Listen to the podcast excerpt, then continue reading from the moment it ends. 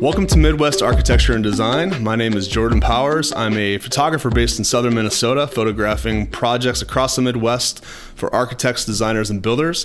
And today I'm talking with Matt Byers and Mark Stanke from Plaid Architects based in Minneapolis. Now, I've been following Matt and Mark for years, and I, I love their work, uh, but what I wasn't prepared for is how much I would actually love their story. And I think you will too. They talk a lot about how plaid came to be, and they talk a lot also about where the plaid name came from, which I found very interesting.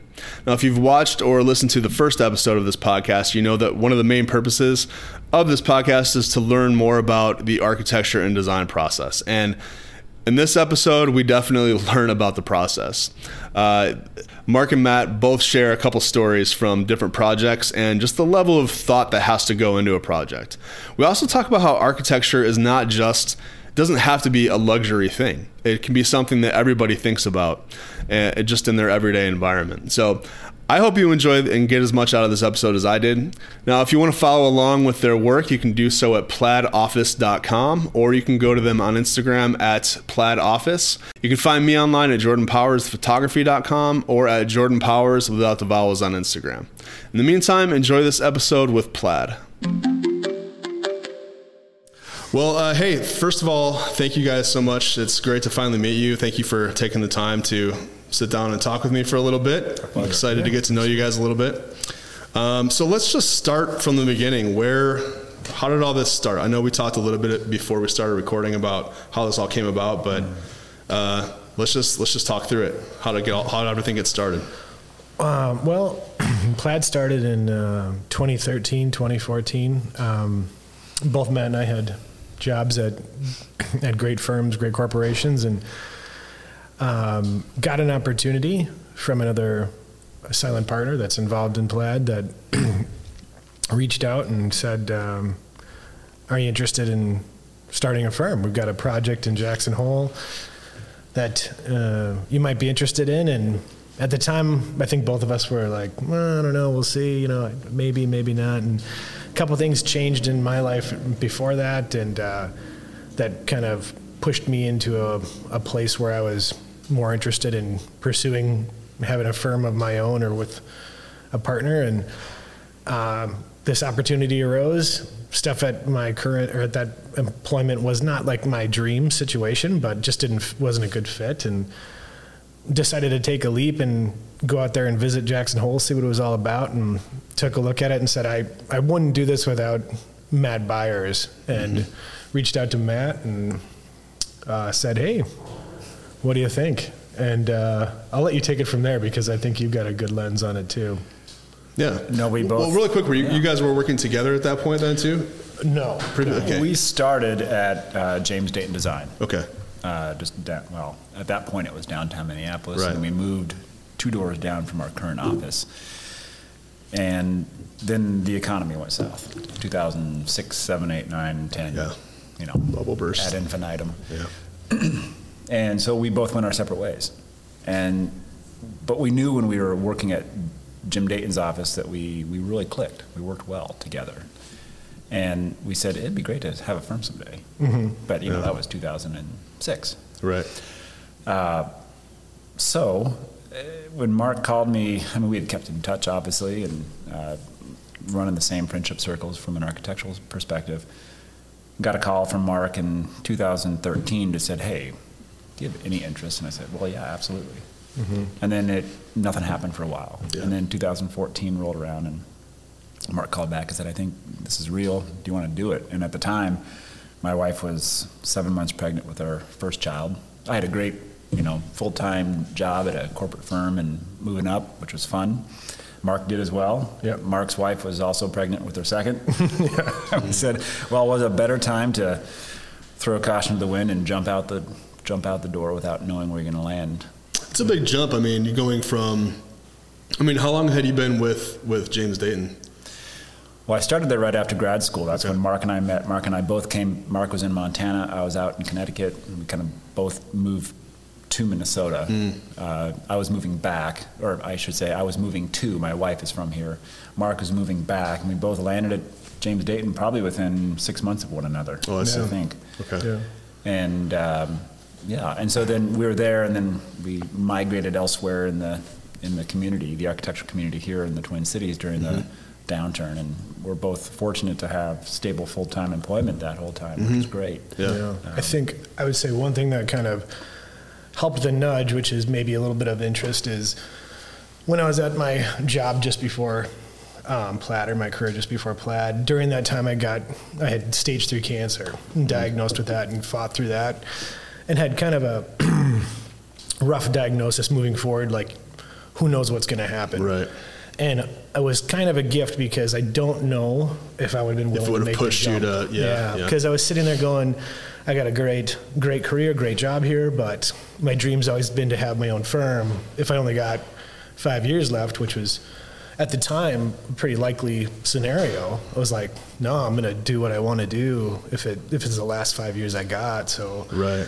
That did give us or gave me a big nudge to go forward. And i think i will also would not have done it without matt just because we worked so well together in the past and we kind of talk about it or at least i do. Matt probably thinks it's cheesy i don't mm-hmm. but the whole bruce springsteen thing like one plus one equals 3 mm-hmm. it's like when we work together it seems to create more like just as it the, the two of us make more than equals two. So um, that was also a very big nudge to move forward, and it, that's where the things all looked looked good to be like, yeah, let's let's do this, let's let's create something. So.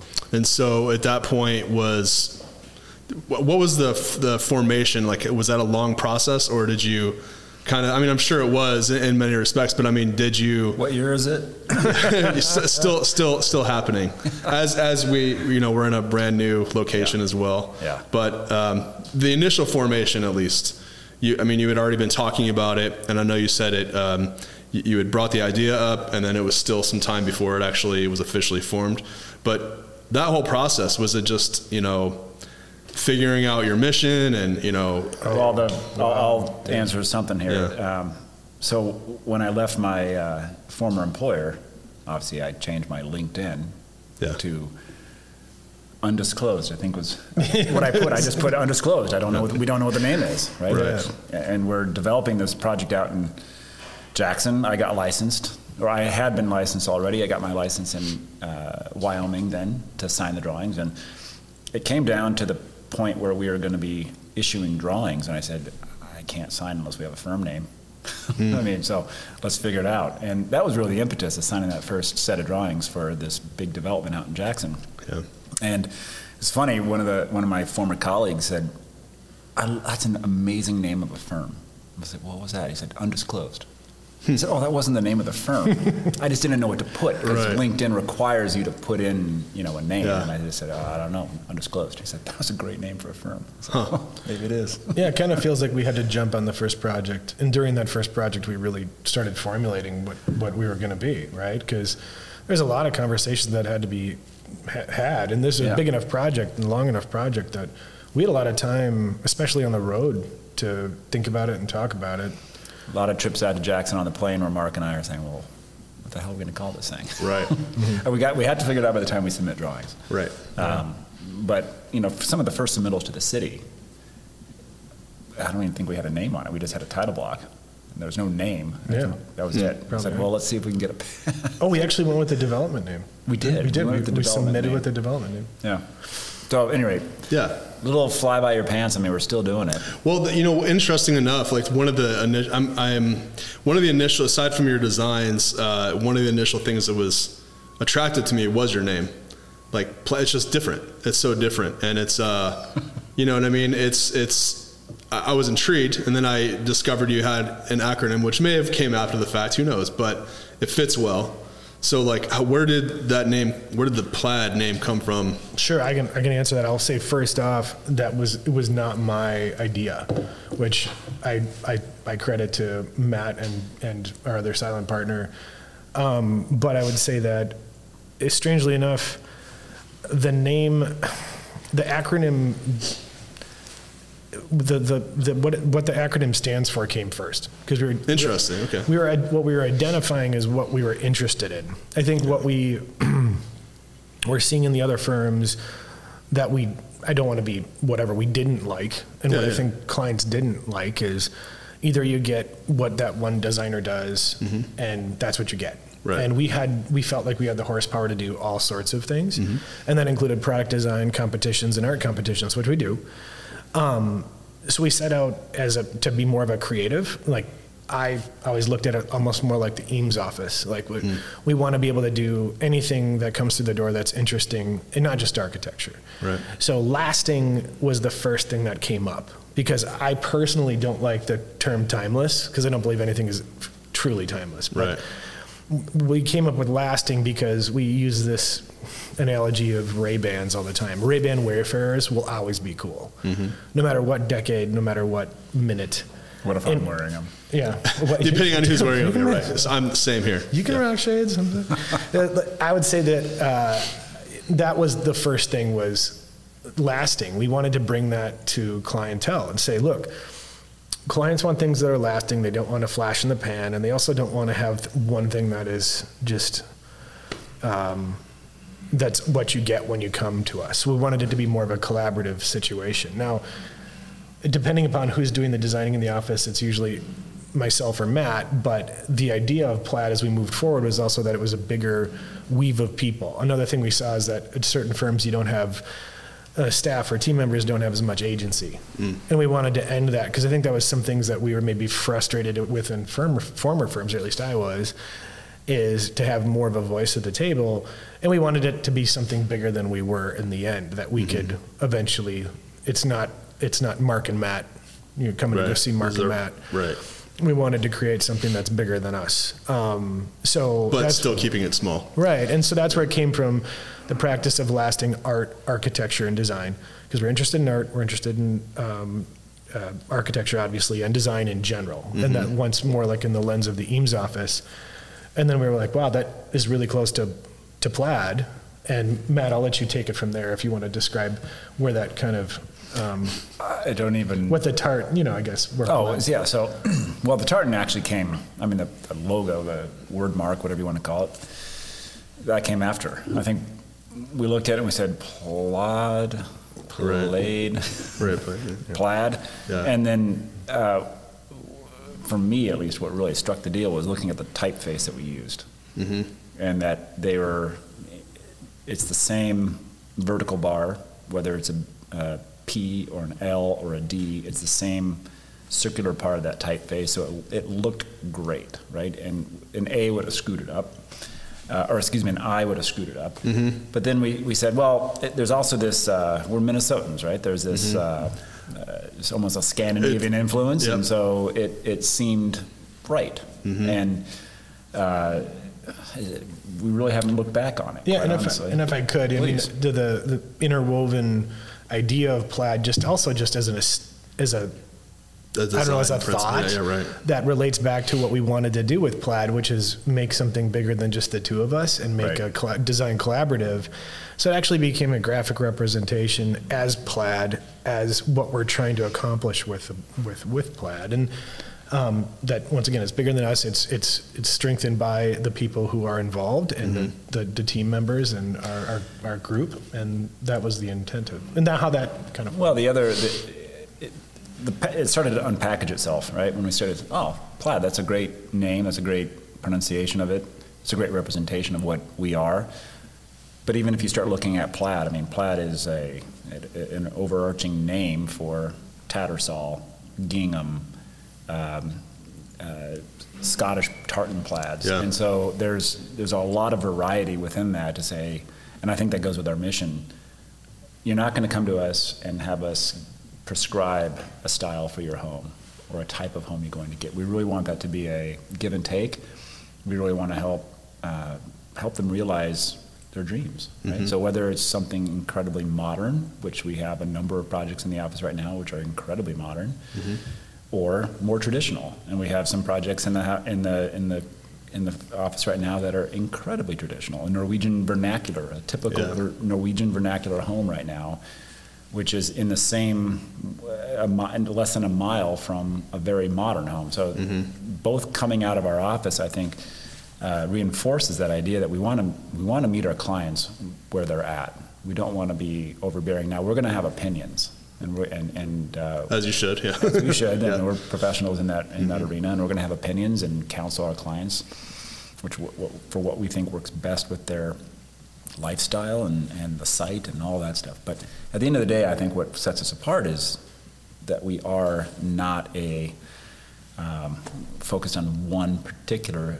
genre or style. Yeah, it's it's about it's about designing something that, that fits the cl- so one of the things that I noticed uh, particularly about your website is you know obviously imagery is important because you want to show off what you're doing, but the way you've designed your website even is it, it it walks somebody through what the process is actually like. Not saying you're the only architecture firm in the country that's that does that, but I'm just saying it's it is is so it, to back up a little bit. Part of the reason I'm doing this, and I told you this before the interview, is because as a photographer who photographs primarily architecture, I don't know a lot about architecture, and I don't know a lot about the process of what you guys go through. Sure. So even going through your website as a photographer, or even somebody who's a potential client in the future you have it laid out to where it actually just like to navigate through the website you're walking people through your process Yeah, actually, it's working I- then. Good. It is, and I would Yeah. like to touch on that, and Matt, I'm sure you do too, because I'm glad that you picked up on that. I'm sure we both are, and I think that the thought behind it is. We came into this and said we, we see a lot of firms that are incredible, and this is we, we love these firms by the way. Yeah. They're incredibly highbrow, very academic in their research, but for a lot of people, and I mean like 99% of the people on the planet, they're unapproachable. You can't really work with them because it's so academic and so restrained and so. Uh, It- it's just not it's not it's not as as a layperson somebody who's like trying to understand who doesn't really understand the process like you have to talk to people from from that from you have to meet them where they're at versus expecting them to come into it with an understanding of where you're at you know so yeah, and I, I would say that when we we see some of these other firms, we we love their work, and some of the stuff is so restrained and so academic that it's they're not meeting you know a bigger chunk of the public or a bigger chunk of. Um, of the built environment in a way that you can apply some of that academic academia to you know your academic approach to architecture and then on the other hand you have this other group of architecture and i'm not trying to offend the architecture No, yeah, no, here, absolutely not. I'm sure they all say- understand, too. i will say that there's more of this production n- no research at all or very little research at all into some academic approach um, there are some there are some out there that do a really good job but uh, we felt like there was a hole there that we could we could um, reach more of the public with more academic approach in architecture that is studying site phenomena, um, the connection, the architectural connection to the site, and actually educate and bring clients a different level of service than just creating a beautiful object and creating a beautiful home, explaining strategies and how it connects to the earth and how it relates to the sun and how there's a, an inspirational, you know, start point and a bunch of rigor behind the, the minute we start modeling for that client and then we try to explain it to them. And Matt, you know it's, it's a lot of diagramming and a lot of saying i know your house is going to maybe be traditional but we're still going to have an academic approach about how we how we're going to craft your home for you and how it's going to relate to the site and how it's going to be special. And we've found success in that. I think a lot of the clients realize that their house is not only crafted for them but it does have an academic approach. And i feel like we tried to find we felt that there was a a gap there missing in architecture, and we're trying to get there. We're trying to fill that gap. Well, I, I always tell clients I use my mom as a litmus test, right? Because I used to teach too at the U, and teaching keeps you honest in one way. Right? Yeah. but it also makes you realize. I mean, I- again, teaching is incredibly important, um, as is academic architecture. And I don't mean academic in terms of a genre of architecture, but I mean a, a mindset, right? But as we're meeting with our clients, we need to keep ourselves reminded, and this is why I use my mom as a litmus test. My mom knows two architects, and both are named Frank. Frank Lloyd Wright, Frank Gehry, Yeah. the famous architects, right? Um, but that's about it. And I would say that's probably the, and that's not meant to be derogatory. I'm just mean that that's the general public, right? Um, we're very specialized in our industry, but we sometimes become too hyper focused, Yeah. breathing our own exhaust, and not really thinking. We're building spaces for families. Mm-hmm. We're building spaces for people to raise families in, to live their lives, and and whether or not there is some underlying hyper logic to the project, they may not care. They probably won't care. Right. It's important to us, I think, internally as designers that that exists, mm-hmm. but it's not going to be at the forefront of our discussions with the client. That's something that mm-hmm. we try to say, you know what, if you're Yeah. interested in it, and we have a project right now in Idaho where they are interested in that. Yeah. And that's a, a breath of fresh air. Right? I think at the end of the day, we're crafting beautiful spaces for people to raise their families in. And, and I think we say as much on our website, right? Yeah. Our memories, my earliest memories of architecture are hearing the floor creak or the screen door slam, right? Mm-hmm. I mean, that, to me, that's really important in how people live their lives. And we tend to get hyper focused. I tend to get hyper focused on, well, that wall isn't perfectly aligned and that Yeah. screws the diagram up. But at the end of the day, like, they're never going to care. They're not going to care, and they, and they don't need to understand that either, really. And, and there, there's some people who might be interested in that along the way. You know, like you may have some homeowners who are who want to be very involved in the process, and they want to understand those nuances just to like better understand what I don't know. They want to be part of it. They want to they want to feel like they're they literally had a, a hand in.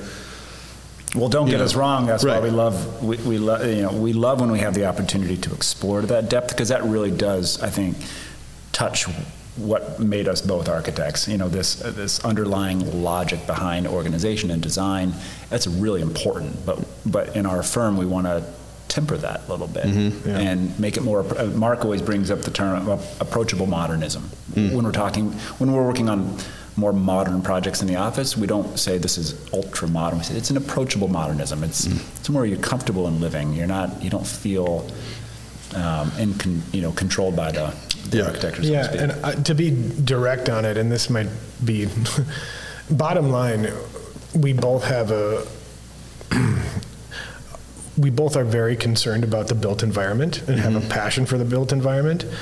I feel like in the general overall sense, it could be much better. You know, we always talk about, I wish more people cared about the overall understanding of the built environment. I think one thing our profession, especially in Minnesota or like at, in the Midwest, has we we tout a lot. We hear, oh, we care so much about the built environment, but there isn't a reach out to try to educate the public at a certain price point about what architecture can and cannot do. Mm-hmm. So where I get a little bit of heartburn is we're trying to reach more people and to create a built, better built environment, regardless of price point. And I wish our profession did that a little bit better mm-hmm. here is to reach try to reach all for that. And it and that doesn't just mean like with public spaces that means with residential mm-hmm. residences at, at any price point. And um, so we have a a heart for the built environment and if we really care about it you start going out to certain suburbs where there is new construction and it's there's a lot done without architects and mm-hmm. we're trying to do whatever we can in whatever price point or capture wherever and, Yeah. and, and to make it better. And I,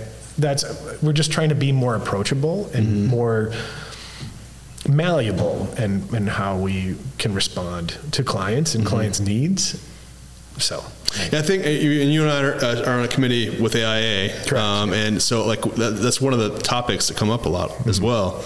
And uh, and what I've observed as somebody who's not an architect um, is that they're the, the general public like they, they don't think of architecture or design for that matter. Uh, beyond the commercial space usually or they, they they'll see like a modern home they think architecture like th- that's that's where their focus is limited. Right. like design doesn't really expand beyond that unless there's somebody that's actually interested in design.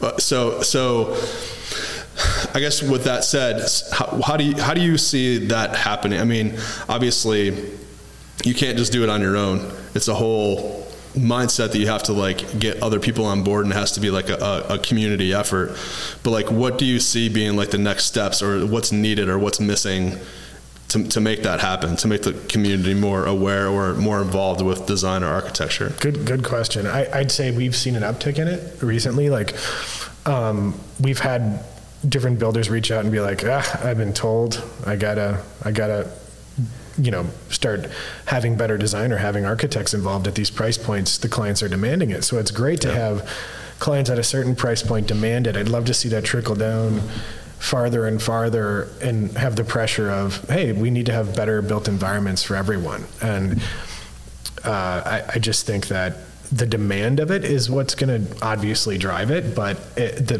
I think a lot of the, I wish there was a better way to answer this, but I'd say that HGTV, a lot of people are seeing It's- more it- design and seeing more modernism on TVs and commer- on TV and commercials and seeing um, all of the technology that can be involved and There- There's there's a driven positive and ne- there's a balance. Oh with yeah, it. there, there's positives and Yeah. negatives to all. Of that. Because people think that we can just do Yeah. it overnight. Like, Well, I decided it was in a 30 minute episode. You could do that. Right, that. right, Yeah, can you architect that up quick. That's, my, that's my favorite, Yeah.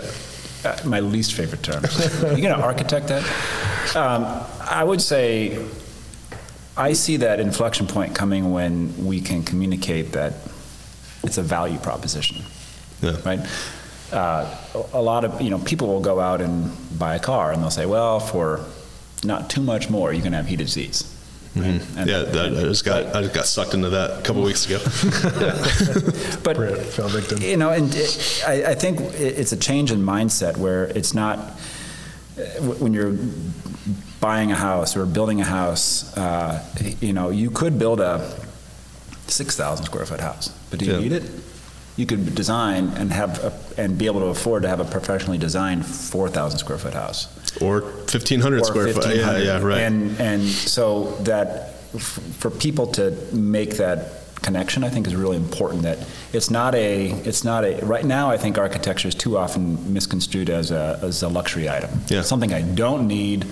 But if I am fortunate to have the, the ability to do it, I'm going to. Mm-hmm. Um, I, I would like to see it become more of uh, less of a luxury item and more of a standard package to say, we think the built environment is, and I think it needs to be at a national level Yeah. communicated to say that the built environment is this important. They're doing as much on the commercial standpoint, right? I think it'll get there. I mean, it, even even in the smallest of industries, like customization is where it's at now. You know, like people can customize things to their own liking, and it's only a matter of time before it comes into their actual. I mean, it's it's already kind of there, but just like you know, like we mentioned, HGTV or Pinterest, like all the DIY projects people are trying to do. Like people are trying to make spaces fit their lifestyle a little more. They're just doing. They're not, but they're not quite there yet to where architecture is in the like mainstream vocabulary. You know what I mean? It's like that's not where they go first. It's usually what can I DIY. But I, I, I, I've always said, like, I've photographed a lot of houses. It takes, a, it doesn't take a lot to impress me, but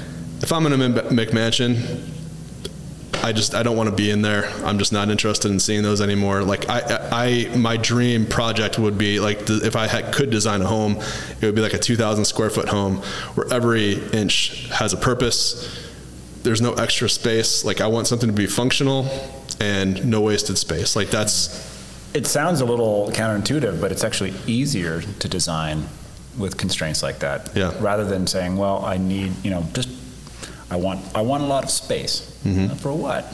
And, and I think what's interesting in this pandemic, people have been spending a lot more time at home saying, well, do I actually Need all use this, space? Do I need this? Um, I, I think, and I, and I think some changes recently where, you know, accessory dwelling units are allowed for uh, multi-generational families to exist, which makes a lot of sense everywhere in the world except here, right? Yeah. and and where people say, well, that's interesting, and that that, that solution came out of a design consideration, right? There's mm-hmm. uh, a that, that makes a lot of sense, and there's value in engaging a professional to suss out that value. Mm-hmm. And and again, I just want to reiterate, I think it's it, it, and I think we're getting there. We're going down the right path, but looking at at architecture is less of a luxury item, a nice to have, but more of a need to have, and mm-hmm. to say what are we willing to go without so that we can, and I don't mean, you know, basic necessities, Right, but right. what luxuries could we go out without that we rarely use in our home? And even with that, we'd be able to engage a professional to help really craft this space so it's special for us. Mm-hmm. I think that's where it needs to be. you. You guys mentioned earlier that uh, people view architecture primarily as a luxury item. Like, what does the architecture? What does architecture, like from your perspective, need to do, like the industry as a whole, in order to? I don't know. Like, what's the next step, or how, how do we get to the point where it's not just viewed as a luxury item anymore? Like, I mean, how, how do we even get there? That comes back to that Matt's value value add proposition. I think how we've approached it and what's worked really well for us is, is once again circling back to what you said about the website is having the information and a little bit of that a little bit or a lot of it of that academic approach. And what we've found is what proves that to the client is okay, we have site strategies. We, we commonly refer to the deck at our office as this project starts and stops with this deck. And it's a, mm. it grows as the project goes along. And what it is, is it's a research document. It starts off as a research document.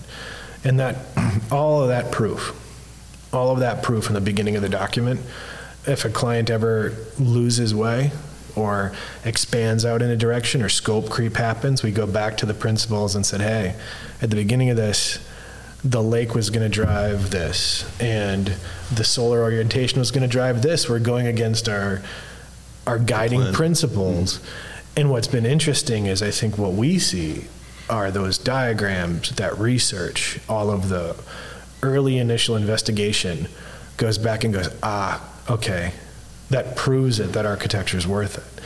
And then they have their end result and go, oh, I love our space. And I love our space because A, B, C, D, and creating moments in people's lives where it's not only based around those guiding principles and all, all of the initial concepting and, and, and direction, but they, they can relate that back to their built environment and go, oh, we made all these great decisions based on a lot of really good information.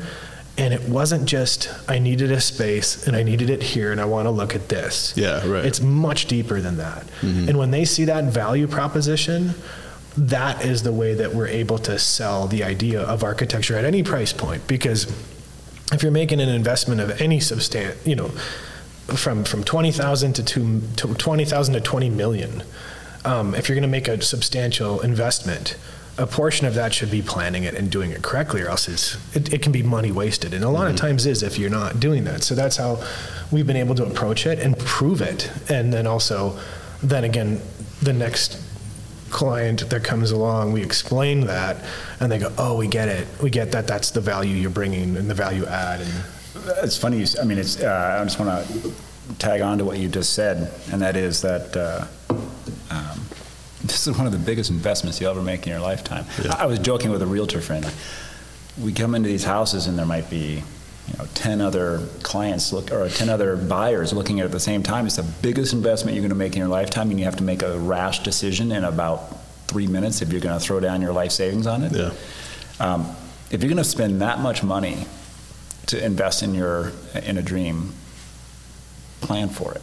Mm-hmm. Right? Take a moment and do it right. Don't just find something that's good enough. Don't just find being. something yeah. that's good enough. And there are times when that has to happen, mm-hmm. and that's completely understandable. Uh, we could even go into a pro- like in that case, even you could even go with maybe a, a renovation in mind Absolutely. for the future. You know, like could, does this space fit? Like at least where it's at now, does this space is this a good starting place for where how I want to how I want to live and how I want to experience the place where I live? Uh, you know, and then you bring somebody like you in and find out what you can do from there. Like, how can we turn this into, you know? Well, and as Mark was saying about the the document that we create, um, last fall we completed a project. Um, it'll be photographed this coming fall, and one of the final walkthroughs we had in the project, it was completely validated everything we did, which was phenomenal to us. Because early in the project, they said we, we don't want the traditional notions of space, of mm-hmm. rooms. Uh, we don't want the traditional notions of punched windows, and we, we, we purchased this amazing lot. Right? They have view of a prairie to one side, view of a forest to another, mm-hmm. and they said we want to be in nature. And so that really dictated a lot of design decisions that were made along the way. And in that first, or in that final walkthrough with the client, they turned to us and said, "Thank you. Like you brought. What did she say? Uh, she said, this, "We're not missing fall this year." Hmm. You brought. we are in fall, and fall is in our. House. That's house. a significant statement. I mean, it's it's simple, but it's like you know. Yeah, she said yeah. you you brought it in. You blurred the boundary. Mm-hmm. You've broken it down. We experience the glory of fall all day in our house in different ways in mm-hmm. different rooms. And that, that kind of hit it on the head. Said, well, then I think we've been successful. yeah, right. exactly. Yeah. Um, Another example would be a client of ours, one of our very first projects uh, out in Jackson. Um, I think I know which one. I think Aaron Kraft photographed that one. uh, That's right. Yep. Yep. And uh, yes, it was, and it was uh, featured a couple years ago, I think, in Mountain Living. Mountain Living. Um, but it was for an interior designer, and we had this concept um, where these two volumes were separated by a uh, very transparent link because it had amazing views of the mountain range to the north. And we said, well, we want to do it in all glass, and she said, that's fine, but I also I worry about solar gain. Right. Well, we said, well, we can plan for that, right? And so using the software we, we use on a daily basis, we were able to dictate the exact depth of the overhang. There's always a little bit of finger crossing, and like, well, Right. the math says it's right, and don't don't doubt math, but you know, you just never know. So, Mm-hmm. uh, anyway, the, a year later, she sent a, a picture, and the agreement was as long as there's no direct uh, direct sunlight in the space uh, uh, on the solstice, right? We just picked a date. Said, all right, Hmm. summer solstice, no direct sunlight in there. And so she sent us a picture on, I think, the uh, June 21st of the following year, and the sun came to the jamb of the window, or the sill of the window, and no further. Hmm. Oh, Can't get any closer than that. And like one other example, Also, a huge weight off our chest. right, right. Which was a great, that was a great message to get to. I'd say one other one that is similar is we have this project in Coeur d'Alene, Idaho, which Matt had mentioned already. A really unique client, probably our most modern piece of architecture that we've done so far, and we were required by the client to have the most minimalist piece of architecture and we were uh, faced against a ton of variances in this home this development but the client in our first meeting, um, she's like, I'm here because of the water. And without the water, you don't have the sky. You don't have the sky without the water, and the light of the sky and the water. So that we ended up composing this entire composition uh, of how the water relates to the sky and the light around it and the change of the water and that it's constantly dynamic and constantly changing. And we're able to take that and create a perforated facade that allowed her to have a perfect box, Corten box of architecture with movable pan, movable perforated panels that are helping to relate to the light, and it's it's basically a, a gris, um, a dot matrix in a representation of the ripples of the water, and it also changes with the day through the light. So it's an, and it, we took the interpretation of the water plus the sky, and her love of this. It's not ephemeral. She used, uh, but anyways, she's Effervescent. Effervescent. She wanted an effervescent home when it related to light and water, and we were able to create the entire facade that moves and folds and changes with, with day and re- recording of time with light and we were able to have enough of a powerful story behind the idea of doing this to get it passed in a development that didn't didn't uh, allow flat roofs, um, facades without an articulation for like every 12 feet. Um, there was a ton of restrictions, and we just blew through all of them just with a strong enough case about the architecture and how it related to its place on Earth. And it was that if you can tell a story about what we're trying to do and how this piece of architecture is not only going to relate to the client and how they would like to live and to the space that it's sitting on the globe mm-hmm. and how it relates to the land it's enough that that can convince even very staunch design review boards to go no i, I think we get it you guys have been thinking about this You mean you're not just drawing pictures of the houses all day? yeah, and like down, down the way, there's a house with like a water wheel on it. You know, it's like we're not interested in doing that. We're interested in a little bit of a, Yeah. a different interpretation. But um, it was really fun to see. That just happened in the last couple days, but um, that was really fun to have that pass because it's it, it just proves it just proves the point of having that much rigor. Um, behind these designs, that it can convince a lot of people to, to change their minds. And what I love about that client is that we learned from her. We learned uh, a different way to think about a project. And we're always looking to clients to teach us. We want to learn as much as we can about your lives, but you may have a different opinion about something. You may have a different experience deep down that comes out during the design process that really teaches us something. And case in point, It's a courtyard type house, same project Mark was just talking about, a courtyard type house. And we had a swing door for the front entry. And we said, well, that makes a lot of sense. It swings. And she said, I don't want a swing door. I want a sliding, a sliding door. I said, well, that's a, that might be difficult. Not difficult, but that's a little abnormal for a front door. It's just not very functional. And she said, well, that's not my front door. Hmm. I said, well, what do you mean? She said, well, when you come into the courtyard, you're already in my house. When you come hmm. through that door, you're just going into a different room. That's interesting. So she, she was considering the courtyard as a very hmm. I think in the Western typology, the courtyard is a void, right? Yeah. It's not part of the not part of the house. Mm-hmm. It's something that you look at. But where she was coming from, say, no, no, that is a room, and I hmm. will use it. And we had to convince her to have a few hallways because she wanted to actually use the courtyard to navigate through the home. And mm. we said, that's amazing, but we get snow here. And so uh, there was a push and pull, uh, right. but we learned a lot about a different way to approach and think about space. So that's another reason we love what we do because we're hopefully educating clients on formal resolutions and, and uh, you know why things work and solar orientation of the site. But we want to learn from them as well, and that's I, I love being an architect because every project is another opportunity to take a class. Yeah, you learn something. See, and, and all this is fascinating to me too as a photographer. Like I mentioned, like part of the reason I'm doing these interviews is because I want to learn more about what it is that the people I'm photographing things for. I want to know what goes into those projects. Like I don't think about all of this. Mm-hmm. I don't think about how you had to spend however however much time you spent dialing in angles and compositions so that the sun didn't peek through on that that one day of the year or whatever. You know what I mean? Like just those those little details. Like as a photographer, we're not always thinking about that. We're we're thinking, okay,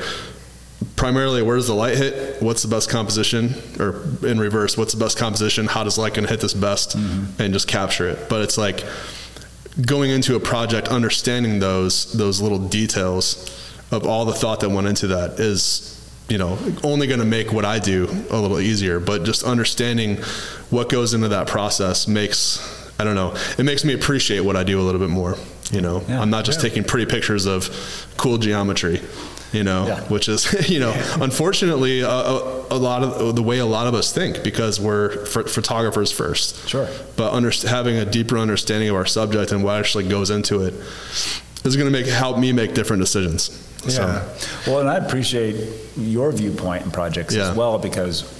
Um, we see things in one way, and we've had it in our mind the entire time.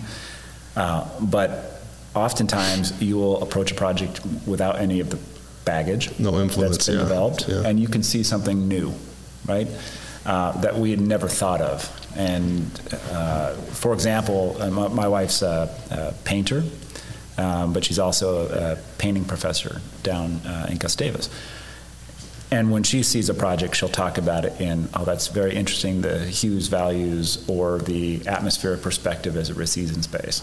Right? And I'm thinking, we're thinking three dimensionally, and she's yeah. thinking painterly about yeah. it. I'm like, oh, interesting. Okay, never thought about that mm-hmm. way. Sorry, I interrupted you. Oh no, not at all. Um, I was just going to ask back because I mean, the, what's interesting is we do this test in the in the office of if our architectural compositions and our, our directing, you know, our direction, our, our, our approach um, at the end of the day, when a client or a user is going to be in the building, does it eventually dawn on them the strategies, right?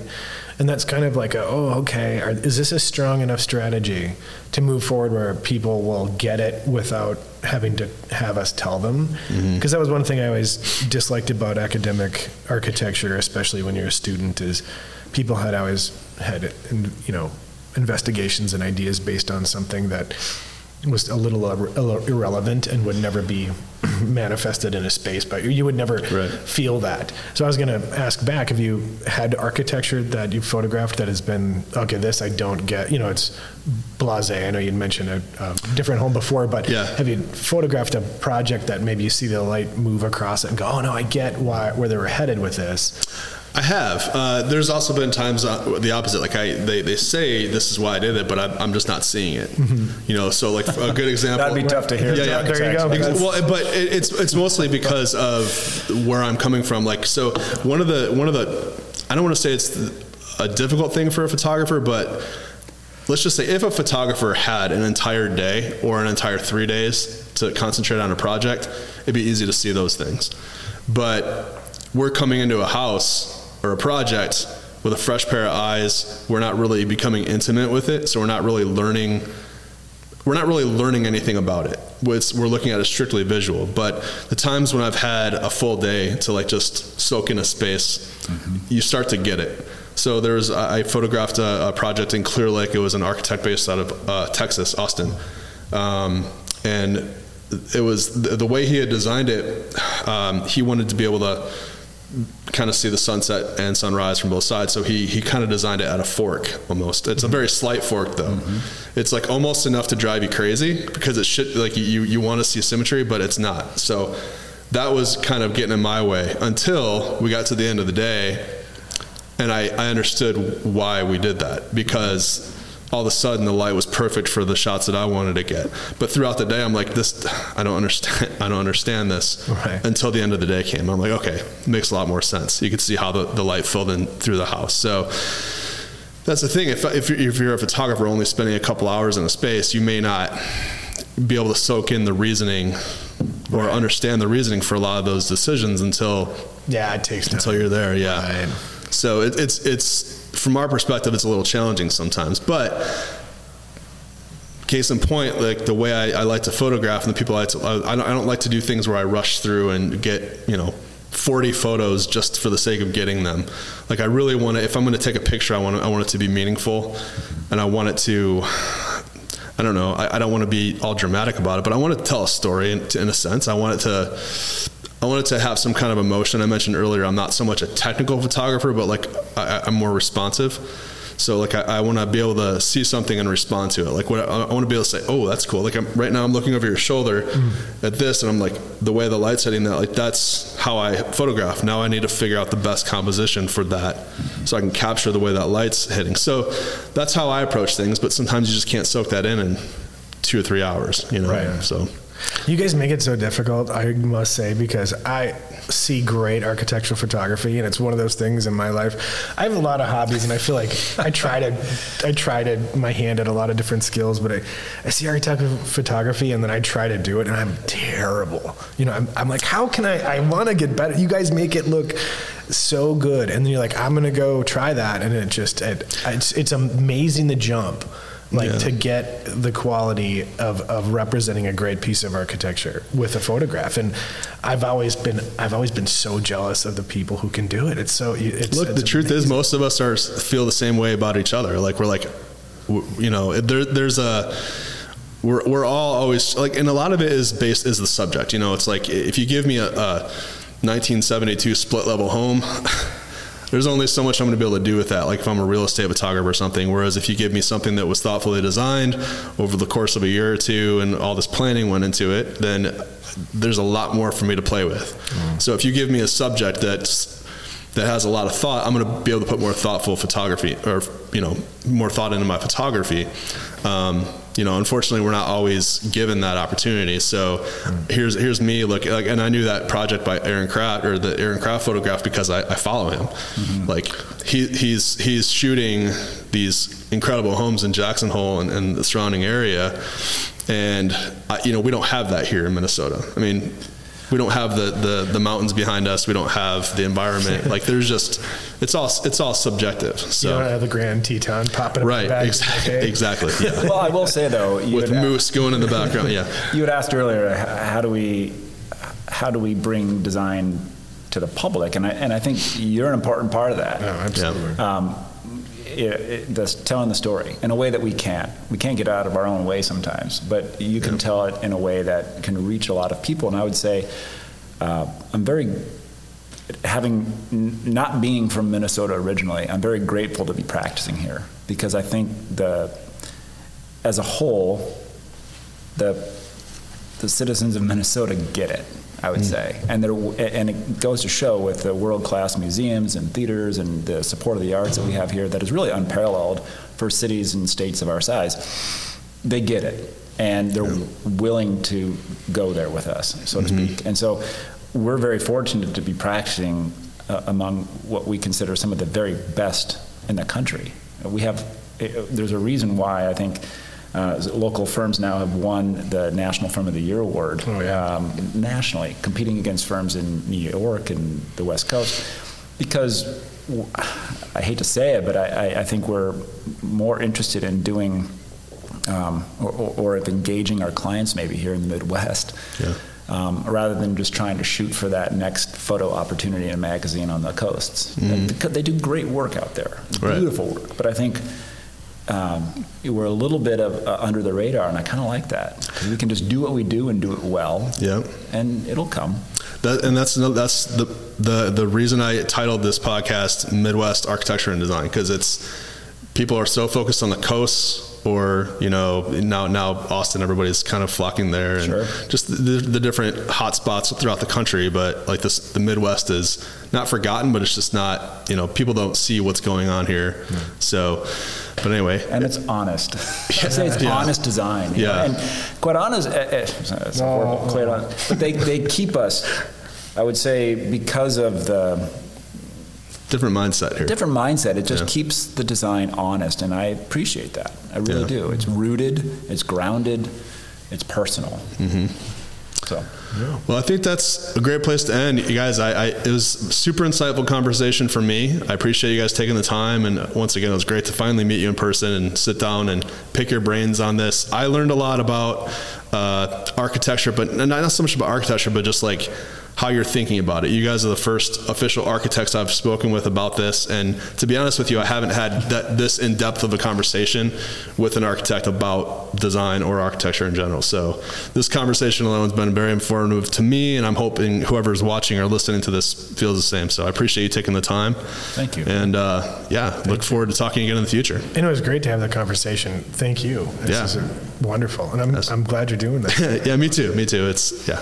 So cool. Well, thanks again for the time, you guys. Thank you. Awesome. Thank you so much for listening to Midwest Architecture and Design. If you're an architect, designer, or builder and would like to collaborate on a project together and be interviewed on this podcast, please reach out to me at jordanpowers.com. Now, if you'd like to help keep me motivated to continue making these, just knowing that you found this worth watching or listening to is reason enough. So please do me a favor and subscribe wherever you're listening to this or watching so that I know what kind of reach this is getting. Also, if you're listening to the audio only version of this, you can watch the episode for free at MidwestArcDesign.com. And be sure to follow me on Instagram at Jordan Powers without the vowels.